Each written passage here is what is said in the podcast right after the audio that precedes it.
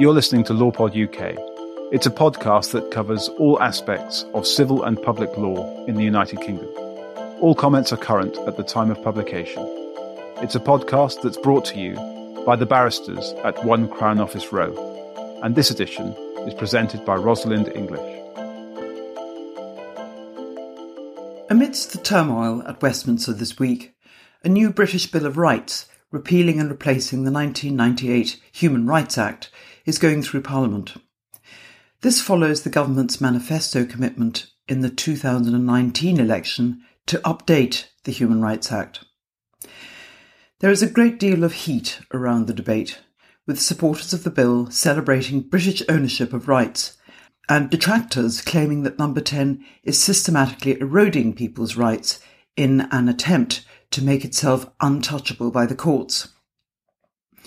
Depending on which side of the debate you're on, the reaction to the Bill of Rights is either one sidedly hostile or justifiably fearful that serious inroads will be made into British citizens' enjoyments of the rights set out in the European Convention. It's important that a serious and constructive discussion is had about this bill. And that is what I'm seeking to do with my guest today, Andrew Warnock QC of 1 Chancery Lane. Andrew specialises in public authority claims with particular expertise in social services, education, child abuse, highways, human rights, and the police. Andrew, thank you very much for agreeing to come on LawPod UK. It's a pleasure, Rosalind. Is it fair to say, Andrew, that you have spent much of the last 20 years or so defending public authorities against claims brought under the Human Rights Act? A fair proportion of my time, yes. So, just a very general question to start off with. Do you, in that capacity, welcome the new bill as it's set out? I do welcome it. I think there is room for improvement in how human rights operate in this country, and I think the bill is a, a laudable attempt to achieve that. It has been proposed as an entirely new act, repealing the Human Rights Act. But do you think there would be merits in simply amending the Human Rights Act instead? Well, in a sense, I think the new bill, although it replaces the Human Rights Act, does take what was in the Human Rights Act and build upon it and amends it. So I think whether you say it's a replacement or an amendment, in a way, it's a matter of nomenclature. What this bill is doing is not throwing away what was there under the Human Rights Act, but seeking in certain areas to improve it or clarify it and rebalance it. Let's get into the meat of what the bill has to say. And one of the first things that you notice when you read it is that the centrality, the paramountcy, if you like, of the sovereignty of Parliament. Can you describe how the bill achieves that and why indeed that is needed?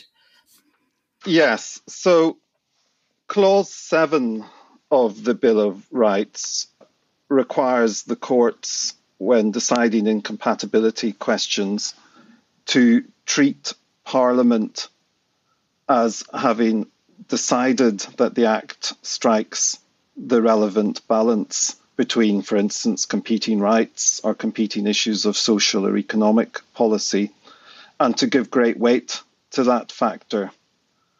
And it requires the courts to give the greatest possible weight to the fact that in a parliamentary democracy, decisions about how such matters are to be balanced are really first and foremost matters for Parliament, which is the elected institution. There was a very important case which comes up in the discussion about this new bill, Elan-Cane. I'll give the full citation in the accompanying blog post. Can you tell us what happened, what was said in, in that case? Yes, facts of that case concerned the question of whether the Passport Office was required to issue a gender neutral passport because when you apply for your passport, you have to state whether you're male or female. And the applicant position was that they had no gender and were gender neutral and wanted to have that option. And the Supreme Court held that, in fact, it was lawful for the Passport Agency and the Secretary of State to maintain a position that one has to be either male or female on the passport. But the Supreme Court looked quite widely at the principles of interpretation which should be applied under the Human Rights Act and said that where the European Court of Human Rights says that something is within the margin of appreciation of a country, of a member state, in other words, one of those areas where there may be differing views across differing societies, room for different opinions on whether a right should exist or not. If the European Court of Human Rights would take the view that something that's claimed is within the margin of appreciation, then essentially the European Court of Human Rights is saying that there isn't a breach of the convention if you don't allow that thing. And that in such cases, therefore, there is no breach of the convention, and it's a matter for the domestic authorities whether to go further than the convention or not.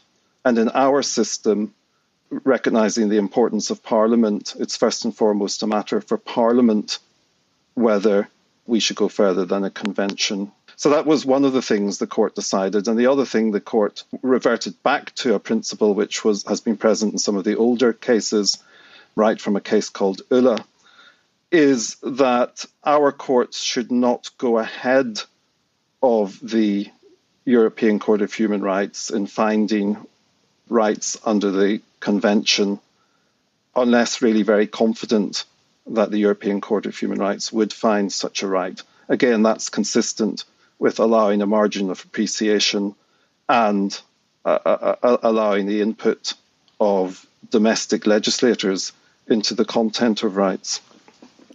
And closely related to this topic is, of course, the interpretive role of the courts under Section 3 of the 1998 Act. And the case of Ghaidan Mendoza comes up a lot. Once again, can you tell us why? Well, the controversy with the Ghaidan case was that the Supreme Court took the view that where an act, a provision of an act of Parliament was inconsistent with a convention right in that court's judgment, even where the wording of the provision in question was plain, the court should interpret the provision in a way which was inconsistent. And so one could end up with what the Supreme Court accepted would be unreasonable interpretations of legislation in order to make them compliant with the convention. Potentially, pieces of legislation being interpreted to mean the opposite of what you or I would think they meant if we read them. I find that problematical because one of the things about the law is it ought to be readily ascertainable by members of the public. And if you can't look at what an Act of Parliament says and take it at face value, but have to read it alongside a lengthy judgment, perhaps more than one lengthy judgment from the Supreme Court, then it seems to me that the law is not readily ascertainable and not easy for citizens to follow or understand. Absolutely. And again, a closely related topic concerning the predictability of the law, if you like, is positive obligations on public authorities and states under the European Convention of Human Rights. Once again, the bill seeks to tamp down on courts' abilities to come up with new and positive obligations. Can you give me an example of, or examples of such obligations that have come up in the past? Yes. So the the convention contains the rights which all of us would agree with and that no one could dispute, such as the right to life, for instance, is a, a really important one.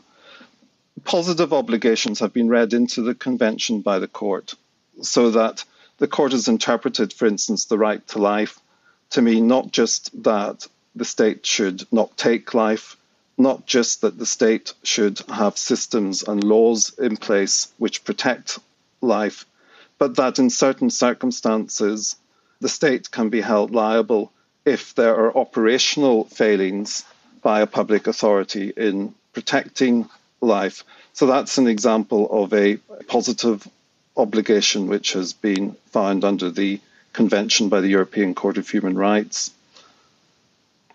And other examples, such as police and social service departments and local authorities being sued for not removing children quickly enough or being sued for removing them too quickly. All of this is unpredictable and makes running these public services quite difficult. Is that your experience? Yes. So it, it's quite common for the police now to be sued under the doctrine of a case called Osman in the United Kingdom, which was the court, which was the European Court case, which found this right under Article 2. And so the police will often find themselves being sued for failing to protect somebody who says that they might be at risk. And often the people most at risk will be people involved in criminal activities themselves, not always, obviously. But the police time is therefore often diverted into issuing protective measures to people who may be at risk, quite often putting themselves at risk. As I say, that's not always the case. In relation to social services, social services have found themselves sued on the one hand for not taking children into care quickly enough, and on the other hand, for taking them into care too quickly. And obviously, these decisions involve very delicate and difficult judgments and balances for the people concerned who are making them. Often they don't have the full picture of the facts. Often it's easy to look back in hindsight and say, well, something could have been done differently. And the issue with positive obligations is, and there's a perfectly respectable argument to say that there should be positive obligations because they vindicate rights and they ensure rights are meaningful. On the other hand, there are perfectly respectable arguments against them, which is that they do distort um, policing priorities, for instance, because they lead to a focus on certain types of rights. They do take up a lot of time in retrospective reanalysis of police investigations and social service investigations, time that might be better spent protecting people at current risk. And they do divert a lot of resources in terms of compensating from today's budget to pay for the mistakes made in yesterday's. So th- there are arguments about these. And I suppose one of the issues is whether, in fact, some of these arguments would be better decided by society as a whole through Parliament as to where they think the boundary of positive rights should lie, or whether, as has been the direction of travel by the European Court of Human Rights, these rights are held to be immutable and, and not challengeable. And we've got, become used in the last 20 years to having these two systems of law, liability under the common law, and rights under the Human Rights Act. And I think it was Lord Reed who said in Robinson and West Yorkshire Police and Supreme Court that the common law does not, as a general rule, impose tortious liabilities on private or public bodies for acting ineffectively to protect a person from the criminal acts of a third party, which is precisely what Osman and its subsequent case law has done. So, just moving on to how the bill proposes to rein back these sorts of expansions of rights. It proposes a permission stage before someone can bring a claim for breach of any of the convention rights. How does it seek to go about this?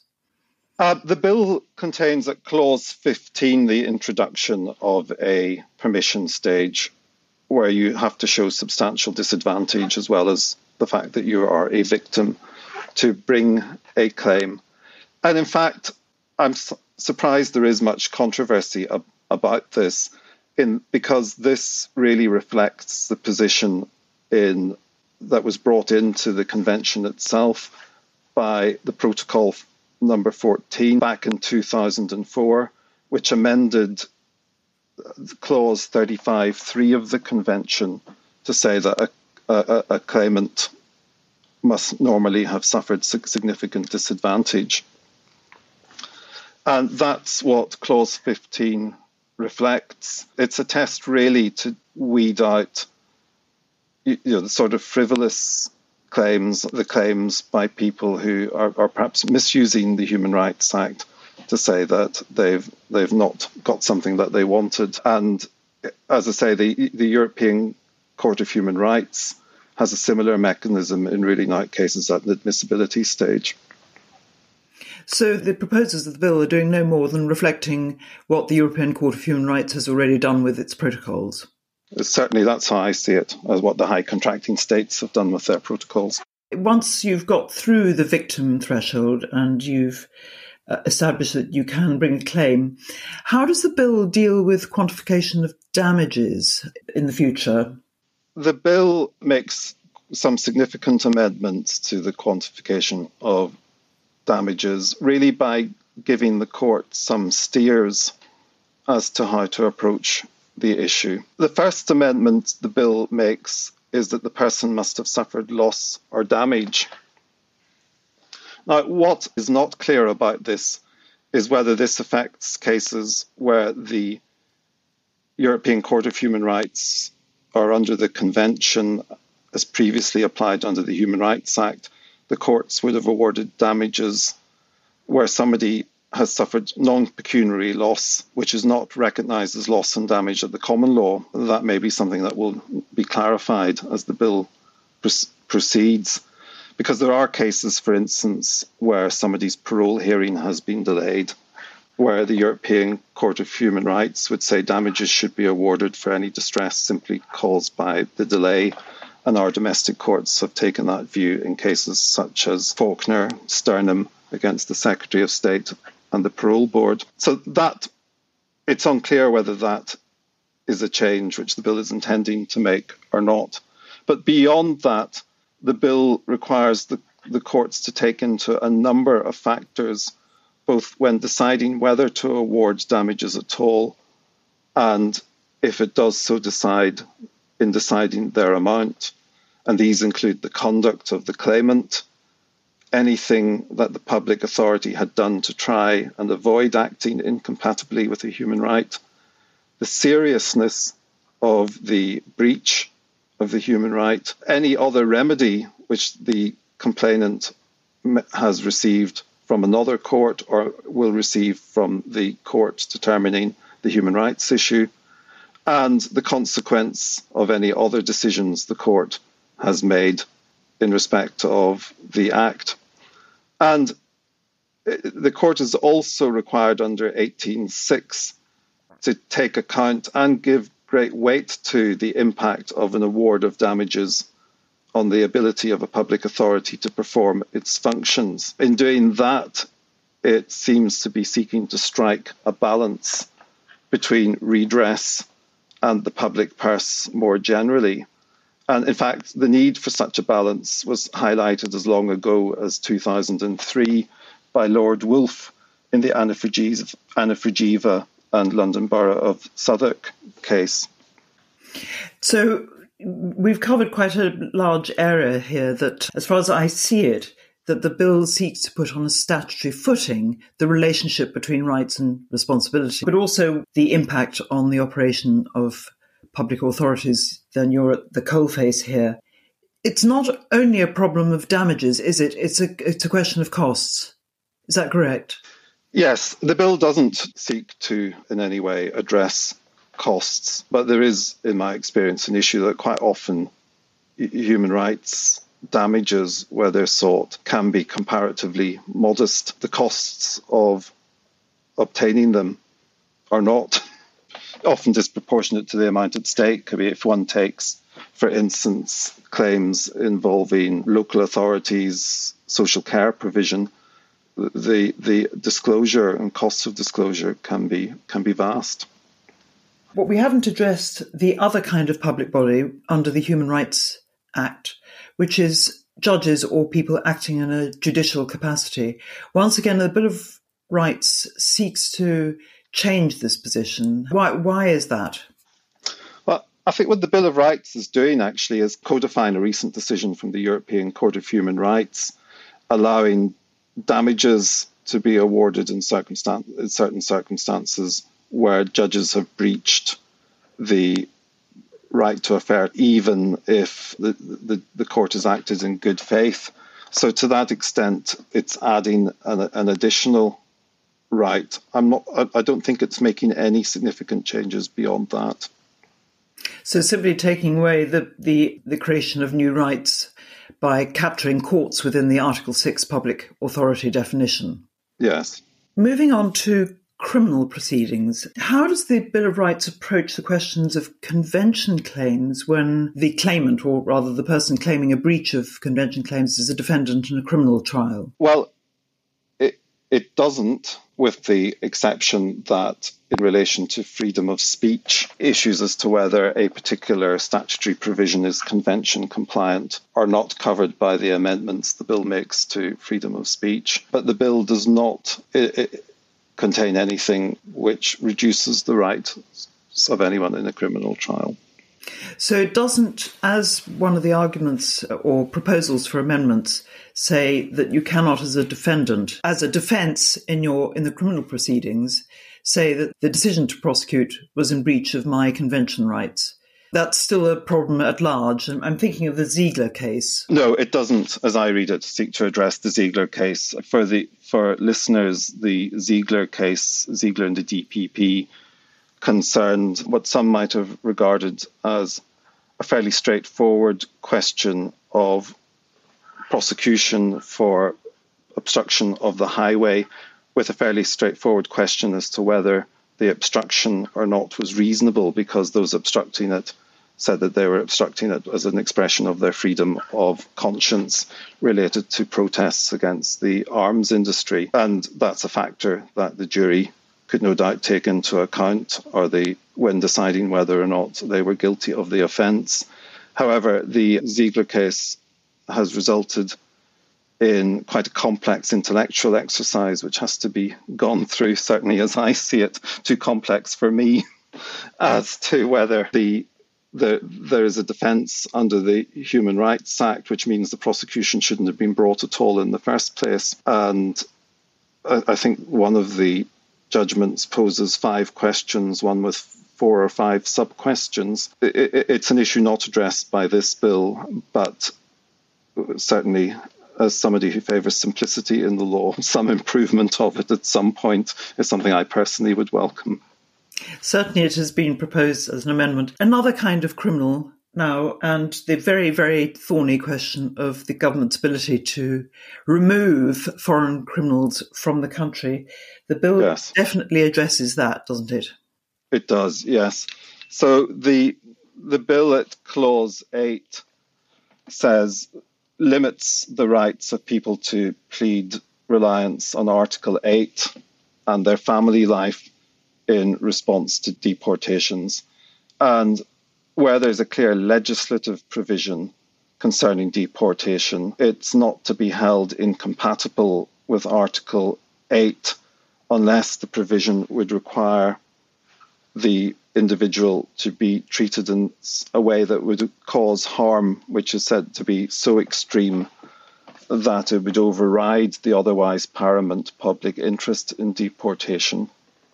And the bill goes on to say that harm will only be extreme if it is exceptional and overwhelming and cannot be mitigated to any significant extent. The bill also proposes changes in relation to the deportation and reliance on Article 6, where people are being extradited, and says that essentially where assurances have been given and received by the exact by, where assurances have been given by the country to which the person is to be extradited, and those assurances have been accepted by the Secretary of State, the court must accept those assurances, ex- save in the most exceptional of cases, and must accept that the trial would be fair in the other country. So that's uh, Article 8, right to family life, and Article 6, the right to access to justice and a fair trial wrapped up in the context of deportation. Another move the the bill makes is to rein in the extraterritorial effects of the act. How does it propose to do that? Well, as I read the bill, the government recognises that it's got a problem with this, in that the European Court of Human Rights has held that there is an extra, extraterritorial effect to the Act and that it applies where British forces are operating overseas, and that's been confirmed by the Supreme Court in this country in Al Skeini. And the government is proposing, it seems, in the bill that it will take extraterritorial claims outside the Act. So people will no longer be able to bring claims under the Act. But it's proposing to introduce some form of alternative arrangement for people to make claims relating to alleged breaches overseas in military operations. And until it does that, it won't bring this provision into force. And in the meantime, it's going to seek to get a consensus amongst the contracting states to deal with this issue at the Council of Europe level.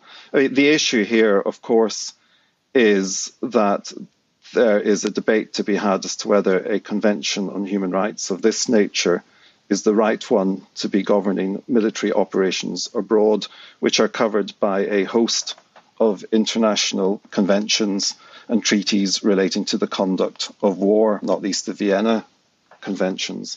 So the, the issue here is one there's no doubt room for a range of opinion on, but does it is is it right that what's essentially the Human Rights Act, which is concerned was was it seems intended to originally apply to people within the territories of the contracting states, is being used to govern how matters are conducted in overseas territories where there is either uh, British forces are engaged in operations either on war or in terms of supporting governments in those countries. I understand that some experts say that this development of extraterritorial jurisdiction is, in fact, inconsistent with the Vienna Convention. So, yes, yes. I mean, uh, there are plen- plenty of range of opinions about that. The interim measures issued by the Strasbourg court, and of course, we've all we all know about the Rwanda flight. As I understand it, there are moves afoot to disregard these interim measures. Is that correct? The bill contains a provision that any interim injunction issued by the European Court of Human Rights will not have domestic effect. And that obviously this is a a hot topic. One thing that does slightly surprise me about the decision of the European Court in the Rwanda case is that one doesn't have a published judgment and it's not clear who made the decision. So I, I can, I can see their, arguments in both ways in relation to that. Certainly, there's a lot of support for that interim measure. And from the same quarter, critics maintain that, as a matter of international law, the Strasbourg Court is the ultimate judicial authority on convention rights. Where do you stand on the supremacy or otherwise of the Supreme Court as opposed to the Strasbourg Court? Well, domestically, it's the Supreme Court, which is the rear court in which it ranks higher than Strasbourg. And we have a dualist system, which means that treaties only become part of our law insofar as they're enacted by Parliament. And in Secretary of State for the Home Department against F back in 2009, I think, Lord Scott pointed out that it is open to Parliament to enact legislation which would be incompatible with the treaty obligation. And then, of course, it would be the duty of the Supreme Court to apply the law as it is in this country. I'm not saying that's what's happened here, but I'm just saying that as a matter of theory, the Supreme Court is certainly higher, is the highest authority in this country. This may be rather unfair, and I don't expect you to come up with an absolutely accurate and precise answer. But what do you think the chances of the Bill of Rights as it stands getting through Parliament? Gosh, that is a difficult question, and no doubt driven by all sorts of uncertainties that there are in the political realm at the minute. What I can say is, I hope it does get through Parliament. I don't think it's as radical as people are suggesting it is. I think it is a, a, a proper attempt to try and ensure that there is a codified balance on two levels. First of all, between the role of our own Supreme Court and our courts, as opposed to the role of the European Court of Human Rights, and trying to define within what the convention allows an area for within the margin of appreciation in relation to some of the rights we've talked about. And there is a new focus, I think, to be tested in relation to the margin of appreciation with a protocol agreed last August, Protocol 15, which re emphasizes the importance of subsidiarity and the margin of appreciation. That's the first area which the bill seems to me to be seeking to address, not in a radical way. It's not throwing out the entire convention, it's simply trying to adjust elements of it. Secondly, it's seeking to codify the relationship between our own courts and Parliament. And it does seem to me, as somebody who believes strongly in democracy, it is important that in areas where there is rights are contested, there's room for competing judgments as to whether a particular right trumps another one, or in areas of social policy or economic policy. It seems to me it's really important that these decisions, which are not in truth often matters of law, are made by elected politicians, and so that everybody in society has their say in them.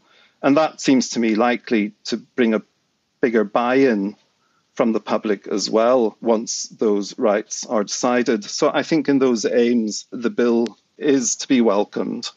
And, you know, no doubt there will be some amendments to it. There are some areas where no doubt further clarification could be given. I do hope it is enacted for those reasons. Well, thank you, Andrew. I think that's a very good place on which to end. We've covered a lot of ground. And I will, of course, put up the full citations of all the cases you've referred to on the blog post that will accompany this podcast when it goes out. So thank you for coming on to LawPod UK. It's been a pleasure to talk to you. Thank you, Rosalind, and you. LawPod UK is presented by Rosalind English and produced by One Crown Office Row.